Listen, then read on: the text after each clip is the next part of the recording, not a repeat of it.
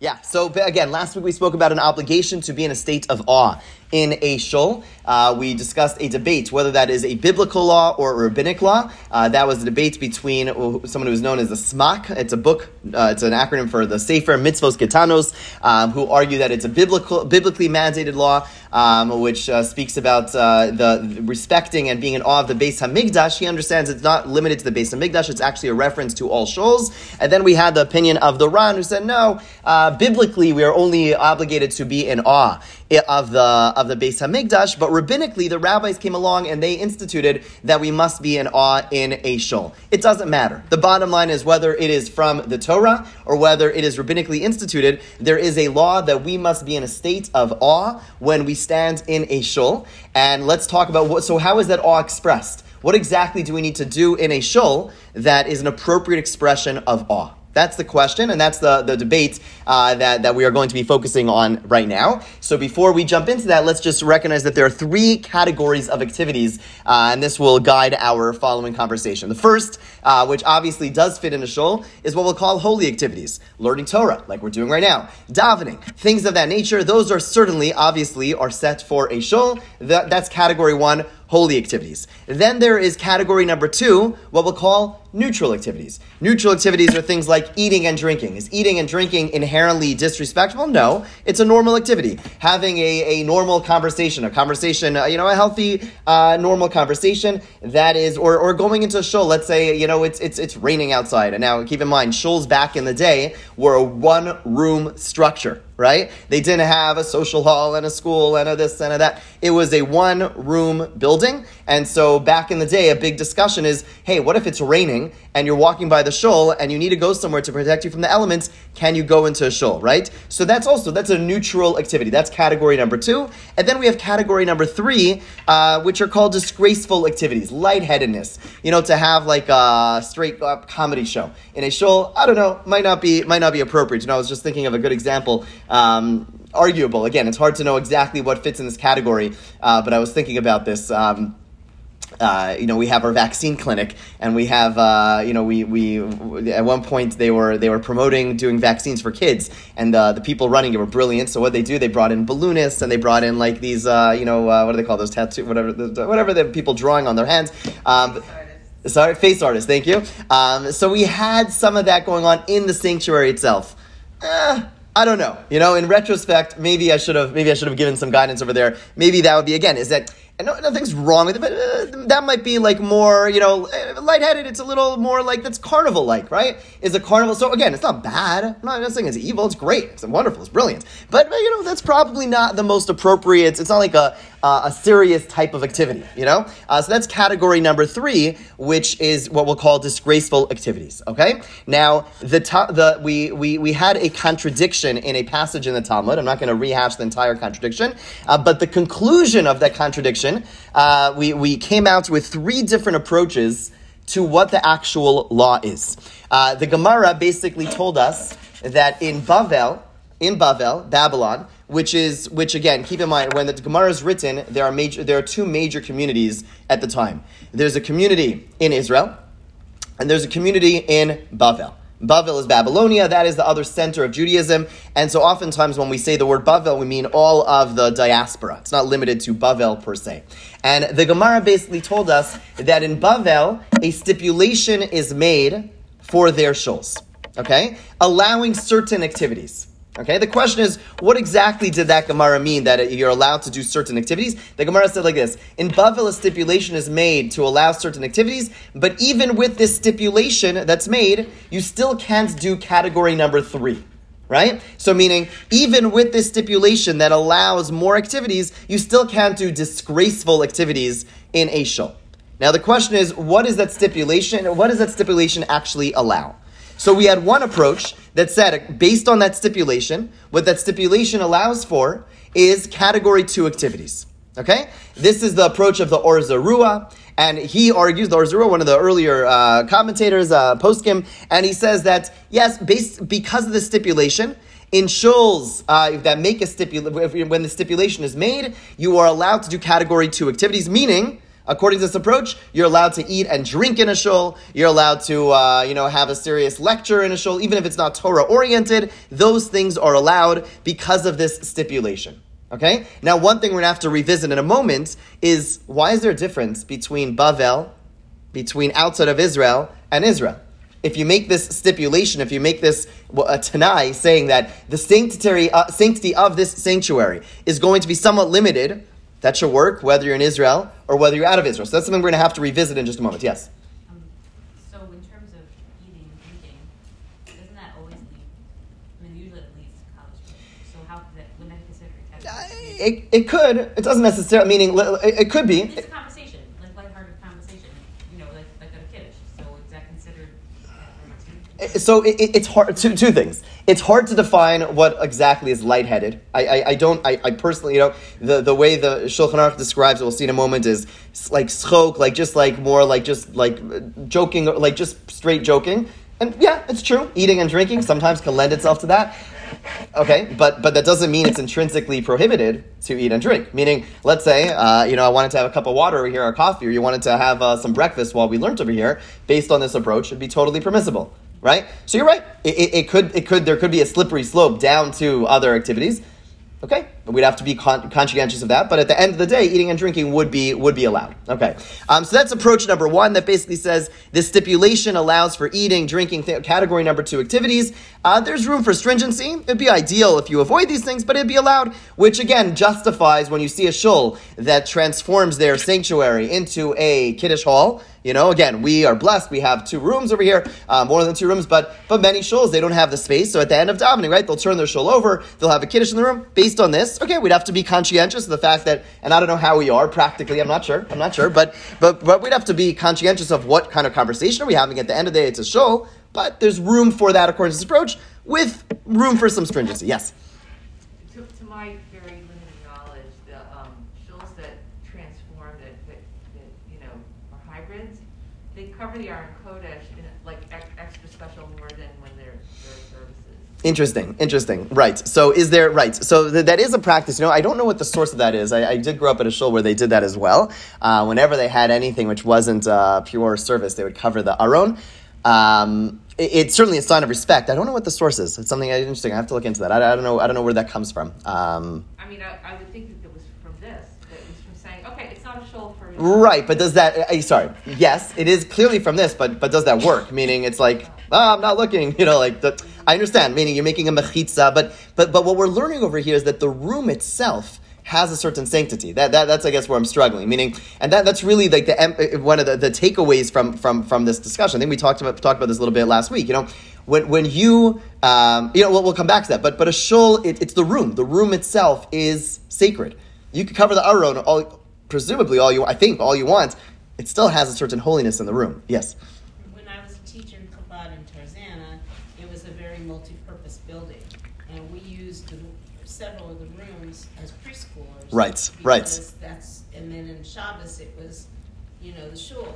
Right. In the week it was preschool or the Hebrew school. Interesting, interesting. So we're gonna have to come. We'll come back. We'll see. There, there's a unique Hasidic um, approach to this problem, which we'll, which we'll get to in a moment. And I don't know if this is what they did in the Chabad, uh, but it, it, we'll come back to that. We, will come back to that. Uh, was there? Yes. What about the opposite? Like I was just thinking, last, yesterday was student Shabbos in Beis Yaakov.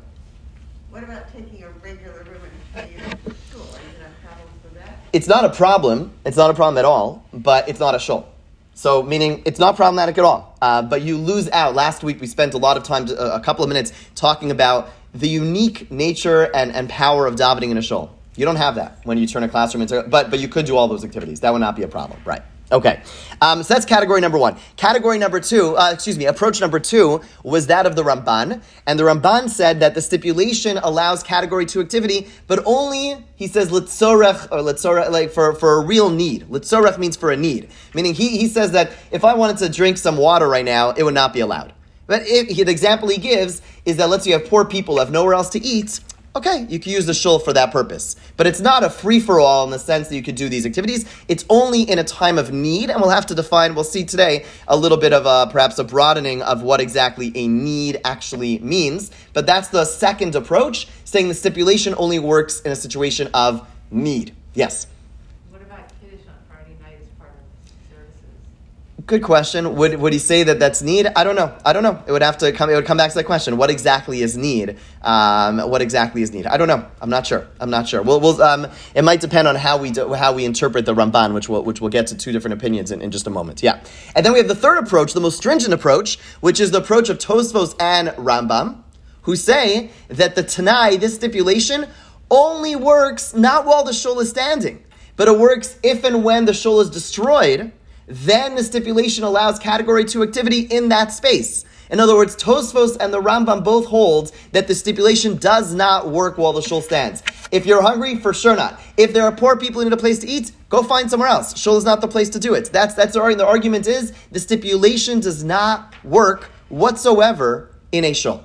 That's their that's their interpretation of the Gemara, okay? And that's the fine and, and how they how that well, we're not going to revisit the Gemara right now, but that approach seems to actually fit in some ways smoothest with the Gemara itself. Um, and that again, and that's their approach. Their approach is the Tanai, the stipulation, only works after the destruction of the temple. According to this approach, stipulations do not work while the shul is standing. You cannot eat or drink in a shul. You cannot have any non-holy sacred activities in a shul. That is that is approach number three of Tosfos and the Rambam. Yes. So my question is, the example you keep on using, feeding the poor, to me, wouldn't that be a davar shebkedusha if you're doing a mitzvah?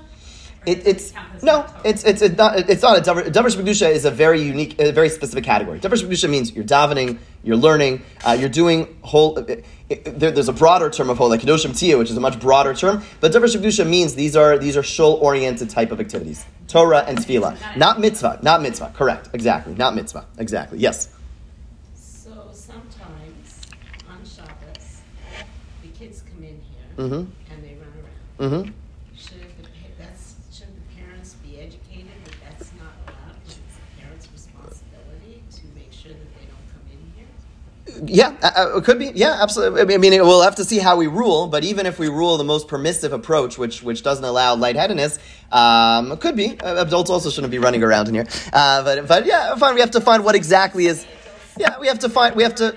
Correct. We have to find what exactly is too much, and, and it's a it's a balance. You know, we have to figure out what exactly that means. We still haven't gotten to the ruling, but but yeah, that would be something to, to keep in mind as well. Yes. Something that bothers me about this whole conversation, which is resources. So we're very wealthy, you know, i i historically, we're, we're very wealthy, and, and the fact that we can build these big shuls, big rooms, and stuff. You know, the Jews were always little in their space. Even when you think about during the time of Babel, the Jews back in Israel were even, I think, poorer than Mhm. probably the Jews in Babel. Yeah. So, like, you would think, oh, because, you know, they're all Jews, so they, they can pool their resources better, but probably less. So, what you're saying is you have to put all these resources into a building and then you can't use it for the thing, and you have to build another building, which means more resources. And how are people expected to do that? Let, let, let's let's let's reframe that for a second. Let's say you're in Yerushalayim at a time when the Beis Hamikdash was standing. You know, would an argument be made like, "Hey, this is our building. We don't have a lot of resources. We're very poor, but we have a Beis Hamikdash. Should that be the place that we would feed the poor?" Uh, look, th- let's talk about the numbers. It's the entire people of Israel who are funding the Beit HaMikdash as Right, right. every little community Correct. funding its little building. Right. So I, I would say that that doesn't Okay. need to be part of that conversation. Fair enough. Fair enough. I, I just I use it as an example just because it's a place where like I think we'd all say like okay. I, I agree in terms of the resources piece, but we'd say like uh, it's just it's untouchable. Like, granted, that place is too holy, and I think I, I think that's where they're coming from. They're coming from a place where practically this this may be a great imposition, according to that last approach.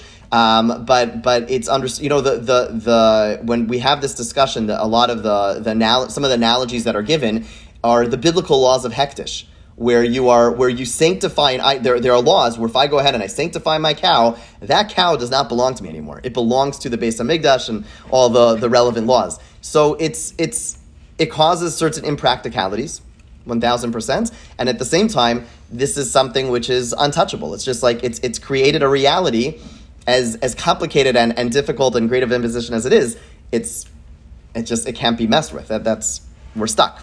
Yeah. Yeah, yes.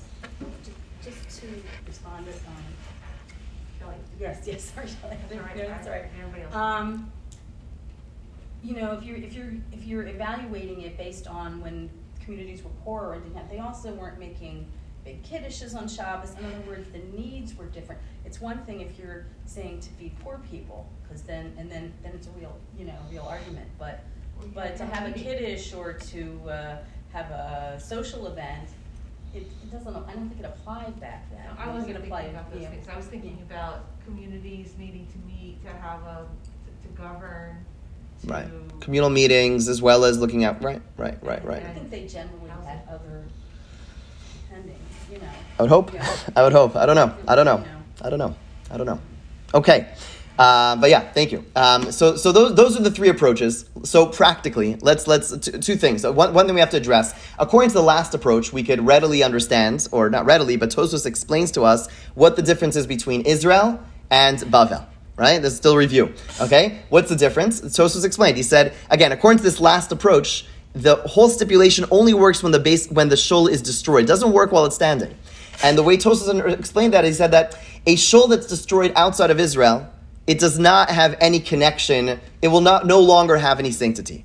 A shul that's destroyed in Israel, it's going to be rebuilt. It's going to be a place where of holiness, and there when the when Mashiach comes, it's going to have a certain sanctity. Whereas a shul in Bavel that's destroyed, a shul outside of Israel that's destroyed, it's done. We're, we're finished with that shul for all intents and purposes. And therefore, that's how he understands the difference between Bavel and Israel. According to the first two approaches, why is there a distinction? Right? If you made a stipulation, if you define the parameters of the holiness of this sanctuary, why do we distinguish between outside of Israel and Israel? We shouldn't. And so the truth is, according to the first two approaches, the way they address that question, although not ex- they don't address it explicitly, but later commentators explain that they actually hold that the stipulation would work in Israel. The reason the Gemara said they, the stipulation takes place in Bavel is just stating a historical fact. It's saying in Bavel the shuls were typically made with this stipulation. But if you choose to make a stipulation outside of Bavel, you make a stipulation in Israel, it would work as well. Right? So there's there's really two debates going on over here. One is what are the parameters of the stipulation? B, does the stipulation work in Israel? So the more permissive approaches would allow the stipulation to work in Israel. Okay? The more the more stringent approach only allows the stipulation to work outside of Israel. With that with all that in mind, now let's go focus today we're going to focus on halacha. What do we do? And let me ask you a question before we jump in. If we had these approaches, again, the rules of, of, of psak, of ruling, are complex and, and not always, don't always follow the most clear cut rules. But typically, typically, um, the Shulchan Aruch, the Jewish Code of Law, the Rav Yosef Karo, and the Ramah Moshe Isserlis, when to, uh, you know when the Rambam, when Rambam paskins a certain way, he rules a certain way, that's typically how the Shulchan Aruch rules. Right? There's a whole, there's, there's like, you know, again, it would be beautiful to have like a spreadsheet over here, but, you know, you have, uh, uh, to have like a, a PowerPoint, but, you know, we have the Gemara, you have the commentators, all the different commentators explaining the Gemara. When you have the, Ram, the, the, the Shulchan Aruch, who is basically the most, you know, fundamental source of our Jewish law, he typically, he'll see these different views, he'll typically draw upon the Rambam in terms of his ruling. Okay? Ramosha Isserlis, the Ashkenazi posik, will typically draw upon Tosfos for his ruling. Tosfos is probably the most influential of Ashkenazi type of poskim, and therefore Ramosha Isserlis, the Ramah, will draw upon Tosfos. So if we are left to our own devices without looking inside or thinking about, we probably should rule like the most stringent view. Because Rambam and Tosfos both agree with that last approach, the stringent of view, which says the stipulation only works after the destruction of the base of which means the kiddushes that people have in shul, eh. the the you know the lecture people have in shul, no good, right? All those things based on this approach would not be good. So let's see how the Shulchan Aruch rules, and then let's see how some of the later uh, authorities rule. So let's look and now. We'll start the sources uh, with that. Not so little review. Uh, let's see how the Shulchan Aruch rules. Kuf nun aleph dine kedushas beis knesses. Okay, so these are the laws of the holiness, of the sanctity of a shul. All right, we're on the first page over here. So bate this is the Shulchan Aruch writing. Bate knesios, shuls, ubate midrashos, and study halls. Ein nohagin bahen. We're on the page where there's the English, right? Now we're the first Hebrew text under the under the English text. Um, Bate knesios, ubate midrashos, shuls, and study halls. Ein nohagin bahen kalos rosh. We don't engage in any lightheaded activities. Kigon, for example, schok, like joking around. Vihitol, hitul is like more cynical type of joking around. Visicha vitela, and literally like empty or, you know, empty talk. Hard to know exactly how you define that. Again, a bit, of a fine line between how you define meaningful conversation, and sicha betela, like empty conversation. Okay, a little hard to define, but we get the general gist. Vein, that, so, so far, that's category number three of activities. That's, those are disgraceful activities. Then he continues.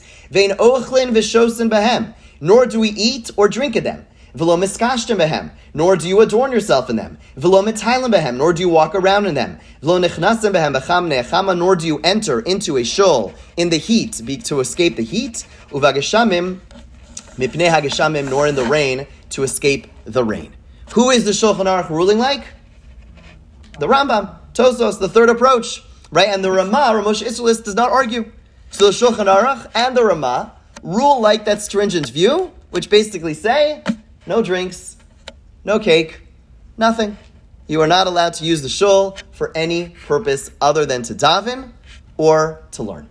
Okay, that is seems to be the approach of the Shulchan Aruch.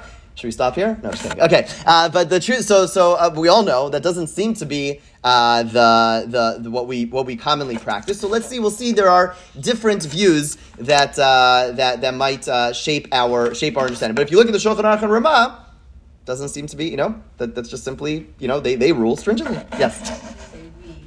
Does it do also? Good question. I don't know. I don't know. I don't know. I, it's a great question. I'm not sure. I'm not sure. Um, so let's see. Let's see. Really, two two and a half approaches over here. The first is from a book. There's a there's an interesting book of Chaim Kanievsky. Recently passed away. Uh, his, uh, you know, he was uh, he had his uh, paparazzi, I guess, of some sort. They used to follow him along, and they'd have whatever conversation they had. People like jot it down in notes, and they'd sell books. It's great. Uh, so basically, fine. So so there is a there's a one of those books where it's basically have these conversations uh, where and, and you know and they people would rule on on halacha this. So let's see let's see what's let's their source number two is kind of cut off a little bit on the side, but but it's uh, it's the the words that don't have an akudos anymore. That's from that from from uh, I, forget the name of the book, but uh, but it says like this: V'sipra li hagrach. Rav Chaim Kanievsky reported to me, Sha'aviv, his father, his father was Rav Yaakov Kanievsky, known as the Steipler. Okay, hitter lo lasos suda sheva brachos lebito. Um, he allowed him to make sheva brachos for his daughter. Bebesa knesses Liederman in the Liederman Shul. What's the Liederman Shul? Liederman Shul was the, the shul that uh, the Kanievsky's davening. There's actually, if you look, um, there's a little bridge. Ever see this? There's a there's a picture of a bridge. There, there's not a picture. You could, you, there's Rav Chaim Kanievsky lived in an apartment next to the Liederman Shul. That's where he davened. And in order to like avoid the, the masses, they, they they built a little tiny bridge. It was a scary looking thing uh, between his apartment and Liederman Shul, so he could get there. After he died, you see them. They actually destroyed. Uh, they just they, they broke the bridge because there's a little like a little walking bridge in Bnei Brak. Yeah. Oh, sorry. Where? I didn't hear you said. Where is this? Uh, In Bnei Brak. Bnei Brak. Uh, between Chaim Kanievsky's house and, and the Liederman Shul. Anyway, fine. So this is where they daven. This was his place. This was his shul. And so he asked his father, "Am I allowed to make a sheva brachos for my daughter in the shul?" This goes back to our question. Based on approach number three, what the Shulchan Aruch said, the answer should be no, right? But what did he say? He says it's allowed. Varmali mitrei time. He said for two reasons. One, Aleph, denase al tnai. It was made on a stipulation. Okay. Bays, two, to have a sudas mitzvah. That it's a sudas mitzvah. Okay, sheva brachos is a mitzvah of some sort, right? It's a mitzvah to have sheva brachos. Again, it's not one of the six thirteen mitzvahs. It's uh, okay. I you know, it's it's a very it's a broad understanding of a mitzvah, but it's a, it's a it's a sanctified. It's something you know Jewish. We'll call it. It's uh, you know Torah oriented. I don't know exactly how to define it. Misamech Chas Mikala could be a fulfillment of, of Simchas Chas Mikala. I'm not sure. I'm not sure that if, if that is the case, it is certainly durabanan. But uh, presumably, it's a fulfillment of Simchas Chas Mikala. Fine. Um, and he says it's allowed. Now, what are those two? What is this idea? Sudas mitzvah. So what? Meaning, in Torah we saw three approaches. One was stipulation works no matter what. You could do. You could have a drink of water. You could have a, a suda, even if it's not a mitzvah. You had approach number two said for a, for a need, and you had third approach which says you can't do anything in a shul. So, which approach does this line up with? Yes, It sounds like he's just broadening the concept of the first approach, the first. What do you mean the first approach? the most stringent. It sounds like he's, he's just saying, well, if it's a, if it's, you know, oh, Holy. for a mitzvah, then you can do it. Like, But but then okay, interesting. So I, I would have said, but then the whole notion of the tanai, according to that, by first approach, I mean uh, I, I, the way I kind of I guess the most stringent approach. I'm sorry. No, no, no. That's fine. That's fine. That's fine. Just, just so I. So the stringent approach would seem seemingly not allow this at all. This would seem to be. This would seem to defy the third approach. But the third approach may be talking about eating and drinking just because you feel like it, as opposed to because it's a Sudat mitzvah. Right. Sorry. Sorry. So we have we have the most stringent approach, which said you can't do anything, any eating whatsoever, even if it's a mitzvah, eh, even if it's for poor people, whatever. Then you have the first person can do anything. He seemingly is saying, well, it's you could. It's not just that you do anything; it's also a mitzvah. Like it sounds like it sounds like he's he's yeah. It sounds like he's the, the way most interpret this is that he's taking category number two and saying, you know what a need means? A need is not limited to like an. I, there are poor people who need desperately need food. What are we gonna do? That's like okay, capital and need. And then there's need, which is like, okay, mitzvah, isn't that, you know, we have a spiritual need to do mitzvos. They are more so than just eating or drinking. It sounds like that's how, right? I think that that, that, that could be an interpretation to say broadening litzorach, right? So it's, it's the middle approach, right? It's that approach which said the stipulation works for a need, but understanding need in a much broader sense. When it's a mitzvah, it's going to be allowed. Will that allow a kiddush? Mm, not sure, right? Sheva brachos is certainly a, a bris. Maybe a sudas bris would be that. That already is much more mitzvah oriented. Is a kiddush a mitzvah? I'm not sure, right? That's certainly you know based on this statement alone. That's the problem with this book is that it's stories. It's not like rules uh, rulings of halacha. But but you know based on this ruling alone, you would say things which are really much more mitzvah oriented. or sudas bris, a sudas sheva brachos, uh, and this would seem to fit in category number two. So we have poskim who seem to be ruling, or Chaim Kanievsky or Yaakov Kanievsky, ruling like the Ramban, that middle approach, allowing for activities which are, again, because of stipulation in a situation of need, but broadening need a little bit, perhaps influenced a little bit by the more permissive approach, but not going that far. Not saying, well, you made it tanai, you can do whatever you want. No, no, no, no, no. It's a tanai and it's a mitzvah. So again, somewhere in the middle, seemingly building it out of that second middle middle approach. Yes. Yeah, I would think that if somebody's asking to use the shul for the sheva brachos, then he doesn't have the money to, you know, and then there's a mon, you know. Right, how right. Poor, I don't know, but, you know, but it's certainly not somebody who's wealthy, so. Not necessarily, it's a space, it could be a space issue. Right. It could it could be a comfortable right. I mean, let, us use let's use Baltimore as an example. halls, in other words, you can rent a whole Right, right. somewhere. If there is one, right? If there is one, right? There are halls in Bnei Brak. If it, fair enough, fair enough. Okay, right, right, right, right, right. So you'd have to know, right, right. So, to- fair, right. He doesn't. He doesn't invoke that though, right? He doesn't invoke that. He says because it's a sudas No, mitzvah. Right, so, but I'm saying, but it could be because the fact that the person is asking is an implication Right. there's a need, of whether it's poor or something. you know. It could be. It could be. It could be. All we have is the words that are, you know. But but I. But yes, yeah, yes, Karen. This is a little tangential, but the third approach, the most strict, Mm-hmm. what about having an actual chuppah in the shul? That's a discussion. Well, we're gonna. I- I believe that's going to be part of what we're going to discuss about that. that that's a that's a major discussion um, in and of itself for a number of reasons. Uh, there, there there are other complications that, that arise uh, with doing so. Um, we'll, we'll, we'll, hopefully we'll, re- we'll revisit that. Uh, what were you raising? So who was asking, who was, who was requesting the, who was asking for the privilege of, father. what? Ro- Kanievsky asked his father. Okay, Yeah. I would be much more comfortable if no name Shmuel asked. Fair enough. As opposed to the son asking the father. Y- yes and no, as my wife likes to say, Shirley, tell me what you would tell everyone else, not me. so it could go both ways. Um, it could go both ways. You know, there is, there is privilege with status. Yeah, yeah, yeah. I, I, I hear, I hear, I hear, I hear. That's fair. That's fair. That's fair. Again, it could go both ways. It could go both ways, but but fair. Yes. So did, I, maybe I misunderstood you and I don't understand all the words here. You- You're saying that Rav Kamenetsky asked his father if he could have? Rav Chaim Kanievsky asked if he could have a Brachos for his own daughter. his- uh, Yeah, yeah, yeah. And that's what Cyril's pointing out. There might, might, you know, Okay. fair enough. Now, where is this taking place?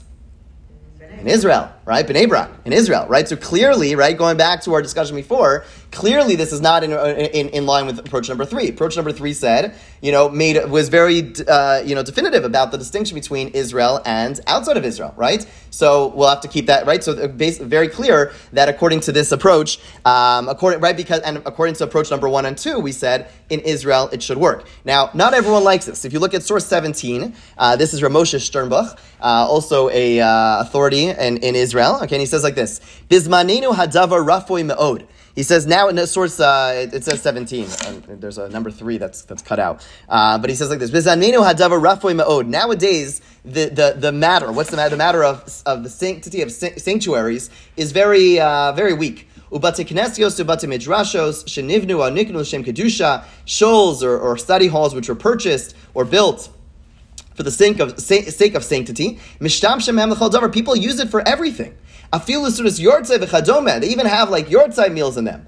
V'tonim shesomchem al tanai, and they claim that they're relying on the stipulation Shabbat kinesios de bavel atnai hein asuyin. Asuyos that the shuls are made with a tnai. Avali efshar lismoch. He says, first of all, you can't rely on this. De milvan mashitzorch tnai mefurish b'shas b'niya o kiniya. He says, first of all, there has to be an explicit stipulation. Right? We never really got into that. But this whole notion of a stipulation, is it an implicit one? He says no, it's explicit. He says it has to be explicit, not just at any point. Before you build it, right? What is the idea of the stipulation? The stipulation basically is a way of saying, I there there is when I build a shul and I dedicate a shul to to the sanctity of a shul, I could create the parameters before the sanctity, the natural sanctity of a shul, so to speak, begins and is created. I could limit the parameters of that holiness. Now that's only going to be true before I build a shul, right? I can't build a shul and right? There's a whole big discussion. If a person builds a shul and then they no longer want to use the shul, this hap comes up all the time, you know. And uh, as migration, you know, uh, you know, downtown, there's all these shuls. Like, it's it's a it's not so simple. What you're allowed to do with those shuls, how you're allowed to sell them. It's very complicated, right? And a lot of them go to churches, right? That's even more complicated. But even to a you know quote unquote neutral activity, super complicated because you don't have you don't you can't do whatever you want. The shul has a certain nature. And so the, there's a logical argument to be made that the, the stipulation has to be made before you begin. You have to go ahead and say, yes, there's kedusha that is going to be, uh, rel, you know, that's going to be found over here, manifest over here. And but I'm going to limit that kedusha. I'm going to limit that sanctity. Now, did, did Shuls make those stipulations?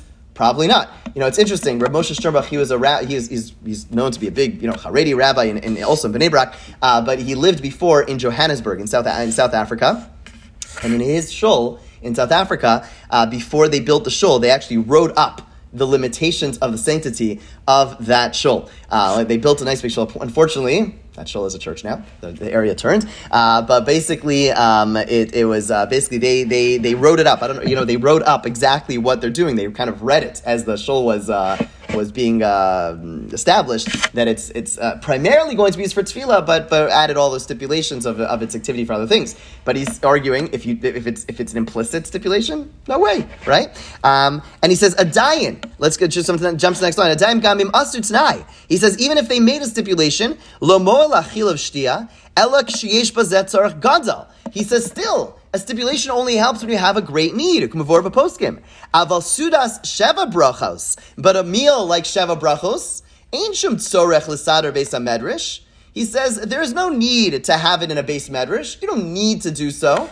Okay, the next line gets cut, cut off, but he says exactly like, like you were pointing out before. Uh, you know, he says there are ulamot, there are halls that you could rent. And you could also, he says in the next line, feel a base prati, you could have a Sheva Brachos in a private house. You don't need to have the extravagant 400 person Sheva Brachos. Go make a Sheva Brachos in someone's home. You don't need the shul. You can't call it a Tzorech Gadal. Okay? Vilama lanu lechala kedusha space knesses. Why are we going ahead and, uh, and, and, and desecrating the holiness of the shul? Ubiprat, especially, and this goes to your point before, Shiadua, Shemisubim, Yoshvim, Umishuchachim, uh, Dvarim Betelim, uh, Kol um, uh.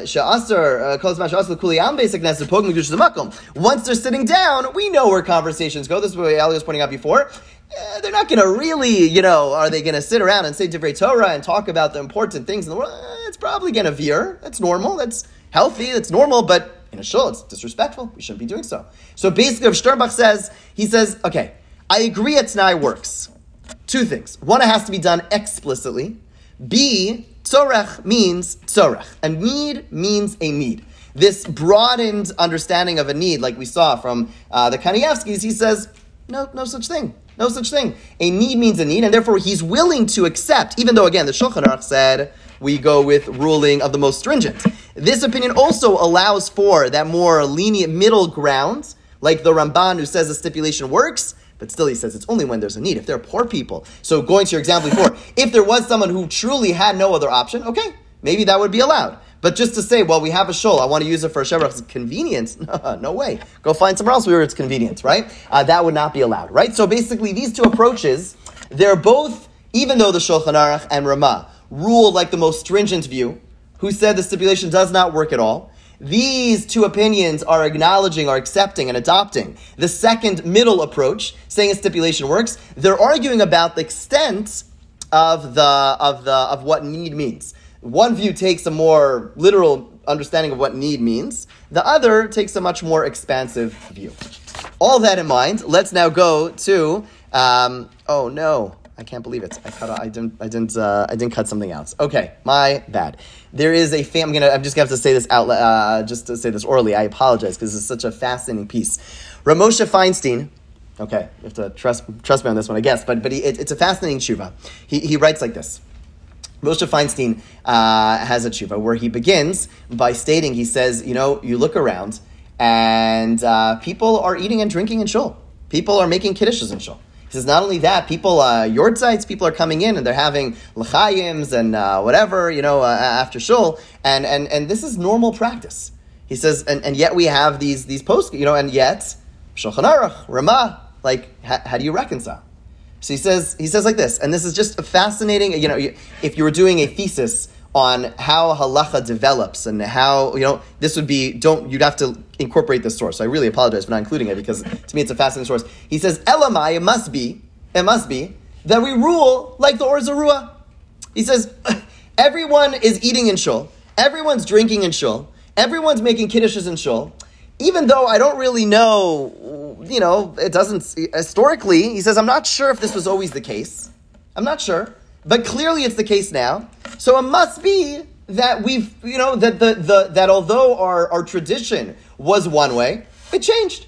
It changed. The halacha changed. The halacha goes along the lines of what people are practicing, and therefore he says we rule like source number one the, the most lenient view, the Or Zarua, who said the stipulation works, that you could eat, you could drink, all those things clearly are accept- acceptable, and clearly everyone's relying on that view, and that's okay, right? It's and again, you have press. I just want to be clear. You have precedent of the of such thinking in the Gemara itself. You know, the Gemara invokes a principle of uh, minag Yisrael. You know, there's a couple places in the Gemara where it says, "Oh, we don't know what to do," and there's a it's very poetic. The Gemara says, "Go outside and see what everyone's doing." Why? because uh, it says the Jewish people, if they're not prophets, at least they're the children of prophets. In other words, they're, which, which okay, it, it's, it's a poetic statement, uh, but basically saying that that minag Yisrael, if there's common practice, we accept that. We accept that. Now again, keep in mind over here, it's not going against. You know, there, there's there's there's what to rely upon. It's not like saying something against all precedents. But Ramosha Feinstein is saying probably historically in shuls and that, again, before, let's say, the development of the Hasidic movement, or, you know, it was a big deal, by the way. That was part of the pushback when Hasidim came along. There was no shortage of, of pushback. Uh, but one of the issues was that they were making kiddushes. They were having like these like very, you know, you know, big kiddushes in shul, and that was unacceptable to, to, to many in, in, in the European world, right? So, um, Ramosha, you know, Ramosha finds is saying historically, probably people didn't eat in shul. Okay? But he's saying, but at the end of the day, clearly everyone is doing so. So we rely on the Or Zarua. That's it. That, that is the accepted norm. And he says, and you can rely on that. There's no problem relying on that view. Yes? So I can think of examples where other instances of halacha would just be considered a, a lapse, and people try to strengthen the halacha as opposed to saying right. it's okay because everyone's doing Right, it. right. So I don't know why why is this even things that maybe there could be like one opinion halacha where it's okay, but it's considered oh no, we all have to Mm-hmm. be strong. So so why in this instance would he say that it's not instead of calling it a lapse, he says I must be. Right. So, so two things. Again, I, I, I, one thing is that it's not like it's a lapse, and it's not like there is no view that could be relied upon. Meaning, we do have the Or Zarua and Rashi, who actually, you know, we didn't go through all the sources, but there are a couple of sources that, that go along those lines. So it's not like everyone's doing something which is blatantly wrong according to all views, and now let's find a justification. It's not. We're not going that far, right? So there, he's justifying with within a realm of you know, and then fine. So that's that's the number one. And then number two is how do you draw that line? It's a good question, and it's it's hard to know exactly which and when. You know, poskim sometimes take different approaches. Usually, that is somewhat. Uh, I, I imagine you know some of that is is somewhat. Uh, you know, sometimes there are broader issues at stake that there's sometimes a need that they they may feel a need like this is something we should be fighting, and sometimes It's not, you know, but but you also have different uh, trends within different poskim. Some of them who are much more aligned with minhag Yisrael, you know, and they say, okay, this is the minhag, we're going to go with it. Or doesn't isn't necessarily like that. Usually, you find that more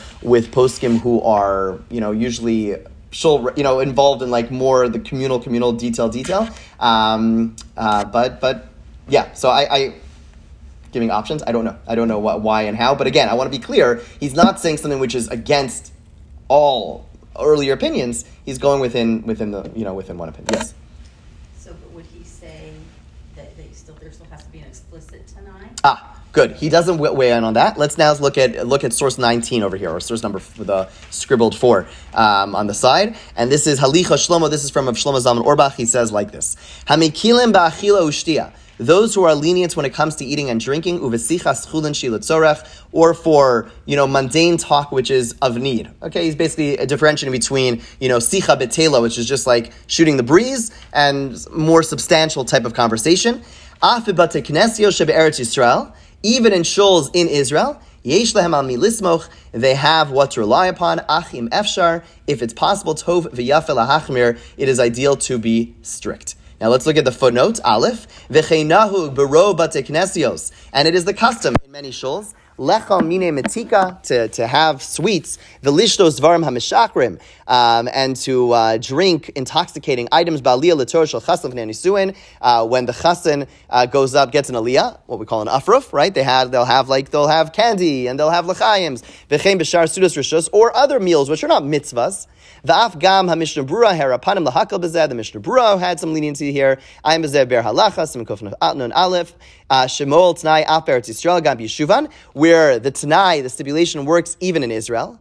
And then let's skip the brackets, uh, the parentheses. Ule'inyan beis haknesses, when it comes to shul, somchin gam al we rely on the following. Dekivan sharabim regilim bekach, since many are accustomed to this. L'chein afa gav shlo hisnu, even though they didn't make a tanai, ki ilu hisnu, since it's as if they made a tanai. Meaning he's saying, since it's normal practice, once it becomes normal practice, it's an implicit stipulation.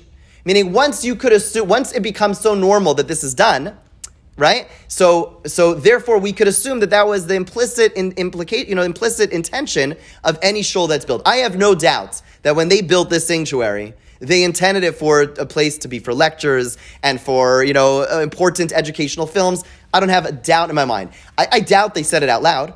I don't know. I'm not sure. I don't know. Right? I, I, don't doubt. I just don't know. But I have no doubt in my mind that that was the intention. Rav Shlomo Zalman Auerbach saying, since it's become so normal for shuls to have kiddushes in their shul, and to have candies in their shul, and to have eating and drinking, this t'nai does not have to be said out loud, like Rav Moshe Sternbuch said. Rav Moshe Sternbuch said, you have to make the t'nai. Rav Shlomo Zalman saying, no, the t'nai is implicit, right? And what is the t'nai?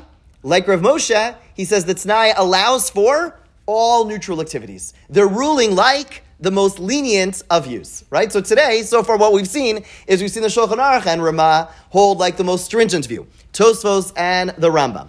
We have Moshe Sternbuch, Rav Chaim Kanievsky, and Rav Yaakov Kanievsky holding like the, the middle ground, saying that the Tanai works, but only in times of need. It doesn't mean capital need and need, or does it mean any mitzvah, but maybe not Kiddush. And then we have what we would argue is the probably the most influential authorities in the 20th century, both in Israel and in America, Ramosha Feinstein and Shlomo Zalman Auerbach, both ruling permissively, saying that we rule, we, we have what to rely upon for the view, the most lenient view, the view of the Or Zarua, and therefore allowing a person to do all neutral activities. Again, you're not allowed to just, you know, I, I would, you know, I, I, try as best as possible. You know, we shouldn't have a, a comedy show in the show. That would probably be, again, uh, uh, you know, even clean com, no, probably be more appropriate outside. A, video, you know, you'd have to make sure it's appropriate if it's in a, you know, whatever. You know, there, there's still, there are, there are limitations. When you're sitting around in shul, it shouldn't be, you know, it, it's, it's one, you know, not, not talking about during davening, which we'll get to, but if you're sitting in shul, you're waiting for davening, it's okay to talk, but it probably shouldn't be like I don't know, like uh, talking about the ball game. I don't know. I'm not sure if that, that, that that's justifiable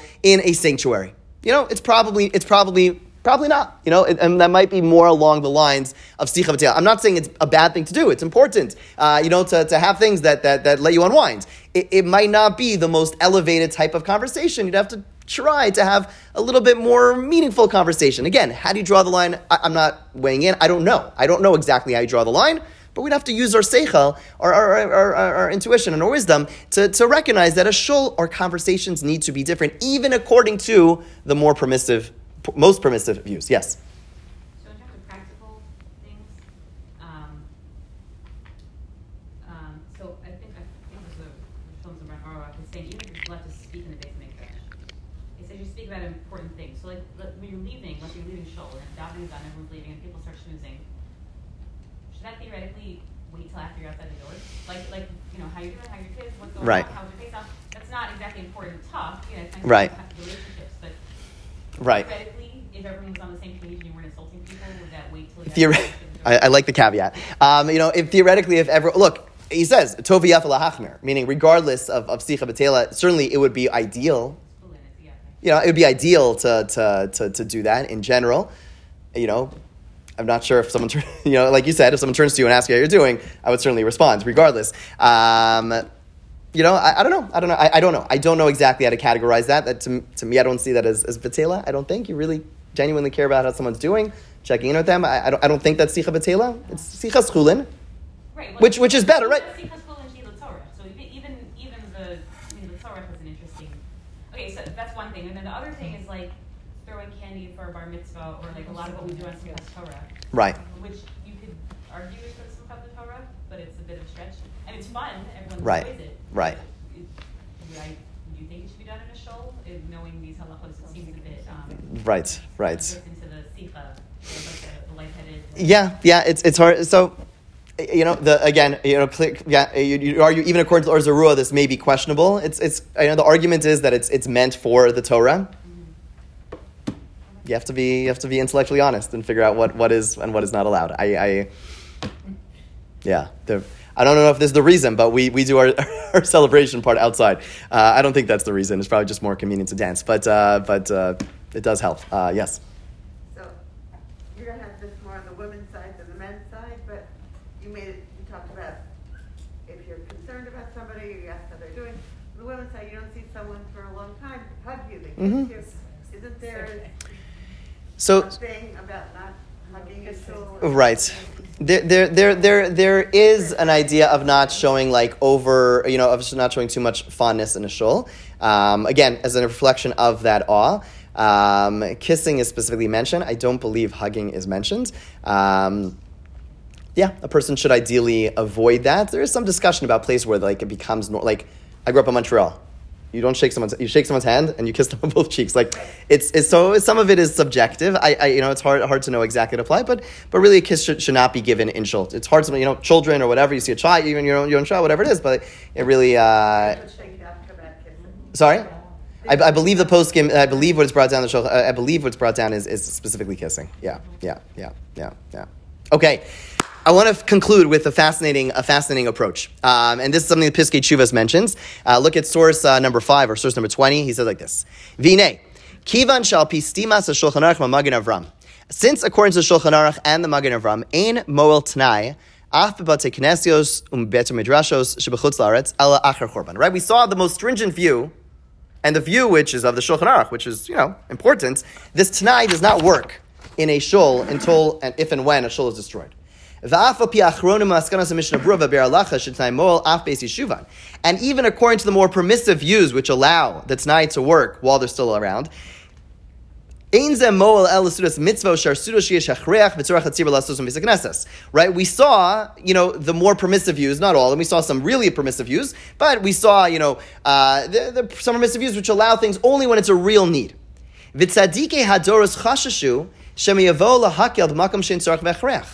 And there were righteous people who were concerned that people are going to take advantage and misuse, they'll abuse the sanctity of a shul. So what do they do? Therefore, when a shul was consecrated, what would they do? They would say, She'ein bayis zeh, ella.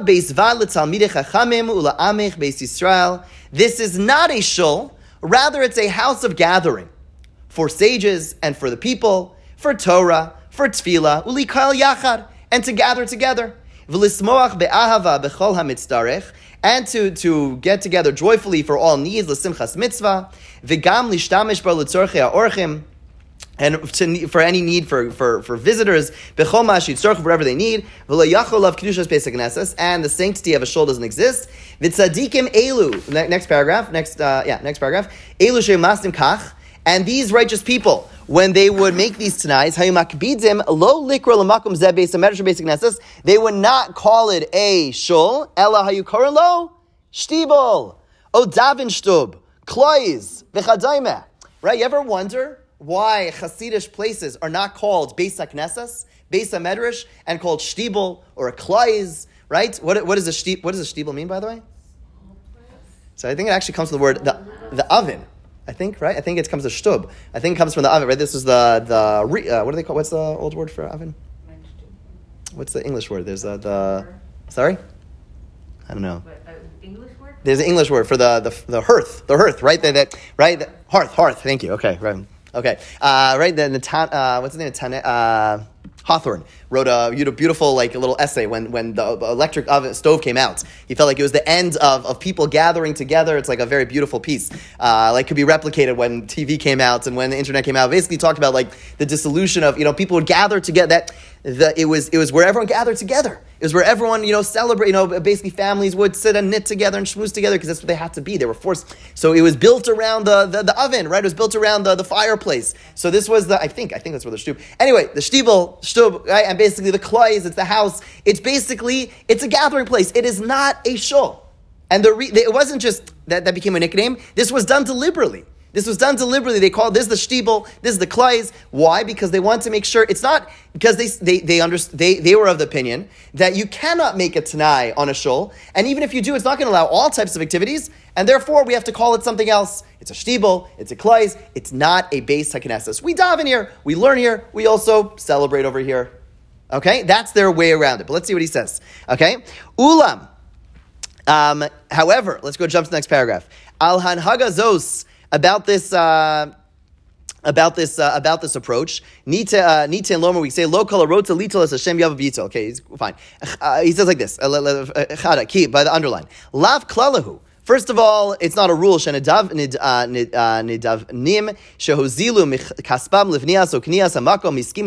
zahachi. First of all, did all the people who contributed understand that? Okay, question. First of all, the people contributing think they're building a shul. Now they know they're building a house, right? Is that allowed, right? Uh, you know, might be deceptive. Mitzvahs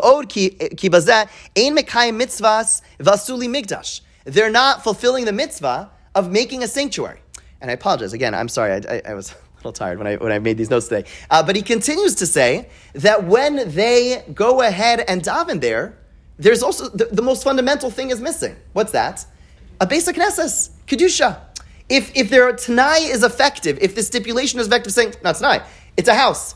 Basically, when you daven in a house, it's nice and God hears you. But at the end of the day, you lose out. There's something, right? If you recall last week, in a place of a shul, there's something unique about a beis knesses that cannot be replicated anywhere else.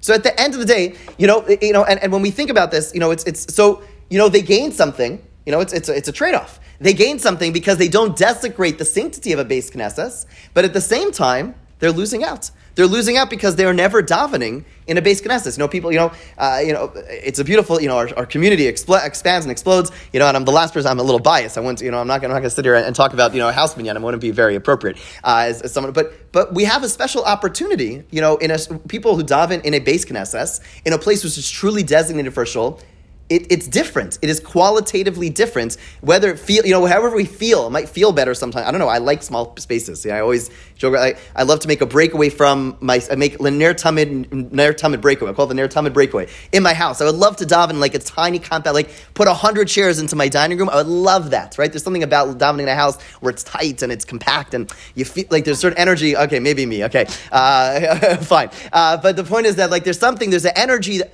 at the end of the day it's not a beis knesses. It doesn't have the sanctity of a shul, and it's lost. Right? So as as, as so again, there's a sensitivity. It's coming from a good place. They want to be, um, you know, um, sensitive to the to the sacredness of a shul, and they don't want to in, infringe upon it and, and puncture it. Uh, you know, uh, but at the same time, at the same time, they lose out by not dominating a basic Knesset. So this is the the last approach, which has its pros. It's sensitive. The con is that you lose out in dominating a basic Knesset. Okay, but let, let's quickly summarize, and we'll take we'll take some questions. So again.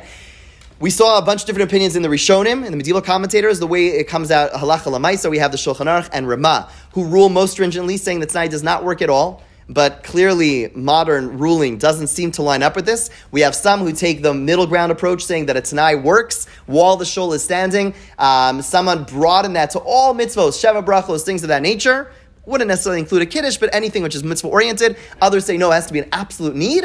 And then we have a Shlomo Zalman under Moshe Feinstein ruling most leniently, like the Or Zarua, like Rashi, saying no, it, the Tanai is implicit at least that's where Shlomo Zalman says it. You don't have to actually verbalize it. It's understood. Shuls are meant for neutral activities. That still does not allow for us to do anything we want. We should be conscientious of the conversations we're having in shul. We should be conscientious of how we act in a shul. There still is a level of sacredness and awe that has to be experienced in a shul. And then we have the last approach, which says, don't even call it a beis knesses. But the reason I bring it up is not for the sake of, of, of, that, but more the last point, which is we have to recognize how, how we have an opportunity. You know, There's something different about davening in a shul that doesn't exist davening outside of shul, whether we touch it or feel it and, and experience it, you know, really uh, uh, uh, tangibly, we have to recognize that there is something unique and special about a beis knesses which cannot be replicated, even in the most beautiful shtibel. Um, there's something about a beis knesses. Yes.